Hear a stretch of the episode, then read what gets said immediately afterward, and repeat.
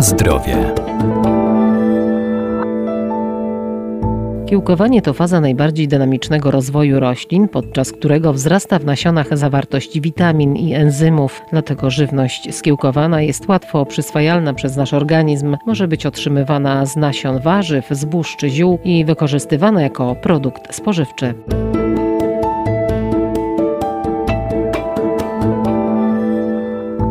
Kiełki ze względu na duże ilości łatwo przyswajalnych składników odżywczych wytwarzanych podczas procesu kiełkowania są cennym elementem diety. Zaliczane są do superżywności. W wielu przypadkach mają więcej witamin niż ich warzywny odpowiednik. Żywność skiełkowana, czyli mówiąc najprościej kiełki, charakteryzuje różna wartość odżywcza i potencjał prozdrowotny. Wartości te w dużej mierze są związane z rodzajem nasion, które używamy do skiełkowania. Doktor habilitowany Michał Świeca, Wydział Nauk o Żywności i Biotechnologii Uniwersytetu przyrodniczego w Lublinie. Oczywiście w przypadku nasion, nazwijmy ich dużych, takich jak na przykład nasiona fasoli, soczewicy, grochu czy soi, czy na przykład słonecznika, będą one posiadały dość duże ilości związków o wysokiej wartości odżywczej, które dodatkowo stają się dobrze biodostępne poprzez proces kiełkowania. Oczywiście kiełki takich roślin jak fasola, soczewica czy fasola mung będą doskonałym źródłem węglowodanów i wysokowartościowego białka. Przy czym należy zaznaczyć, że frakcja węglowodanowa będzie zawierać duże ilości skrobi opornej, jak też błonnika pokarmowego, które są bardzo istotne przy prawidłowym funkcjonowaniu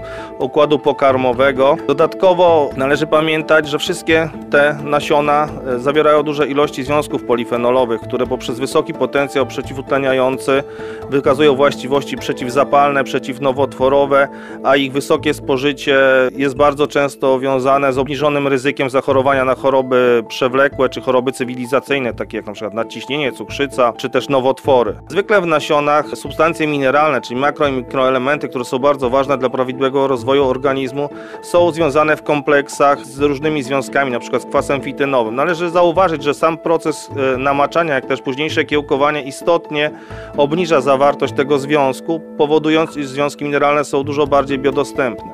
Proces kiełkowania wiąże się też z gwałtownym wzrostem zawartości witamin porównają do nasion, z których zostały skiełkowane kiełki, charakteryzuje kilkudziesięciu lub kilkusetkrotnie wyższa zawartość wybranych witamin. Taką ciekawą grupą związków, które możemy dostarczyć do naszego organizmu właśnie w postaci żywności skiełkowanej są sulforafany. Są to związki, które kilka lat temu robiły bardzo dużą karierę w Stanach Zjednoczonych, wręcz e, miały być opatentowane jako lek wspomagający terapię przeciwnowotworową. Na szczęście tak się nie stało, każdy z nas może z nich dzisiaj korzystać i doskonałym źródłem tego typu związków związków są na przykład kiełki brokułów, gdzie ich zawartość jest kilkadziesiąt razy wyższa w porównaniu do zwykłych różyczek brokułów, które zwykle spożywamy w formie ugotowanej.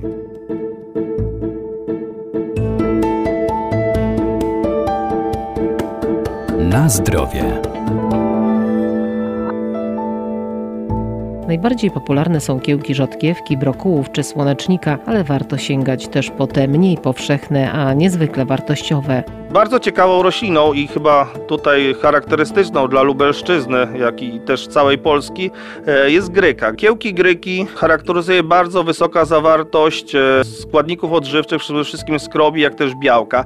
Co istotne, gryka jest rośliną, która nie zawiera glutenu, co, co wiąże się z tym, iż może być spożywana przez grupy osób, które mają nietolerancję na to białko lub wręcz są chore na celiakię i nie jest w ogóle zalecane to dla nich. Kiełki gryki możemy spożywać w dwóch formach, powiedzmy w ten sposób. Pierwszą z nich to są kiełki małe, które charakteryzuje orzechowy smak, gdzie proces kiełkowania prowadzimy bardzo krótko, więc wręcz 12-24 godziny. A drugą formą, gdzie spożywa się kiełki gryki, są to już małe roślinki, które zwykle używane są do sałatek. W przypadku gryki niezwykle istotna jest wysoka zawartość flawonoidów. Ich zawartość wzrasta w bardzo istotnym tempie podczas procesu kiełkowania. Takim kluczowym flawonoidem obecnym w kiełkach, czy też młodych roślinach gryki jest rutyna. I jak jeżeli Państwo skojarzą sobie pewne preparaty przeciwprzeziębieniowe, należy zwrócić właśnie uwagę, iż często rutyna do ich produkcji była właśnie pozyskiwana ze słomy gryczanej, która stanowiła odpad e, przy produkcji kaszy gryczanej.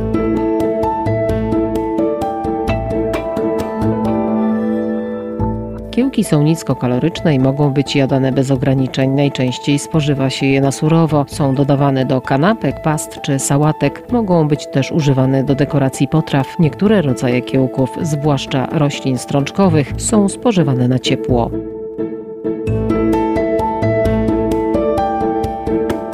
Na zdrowie.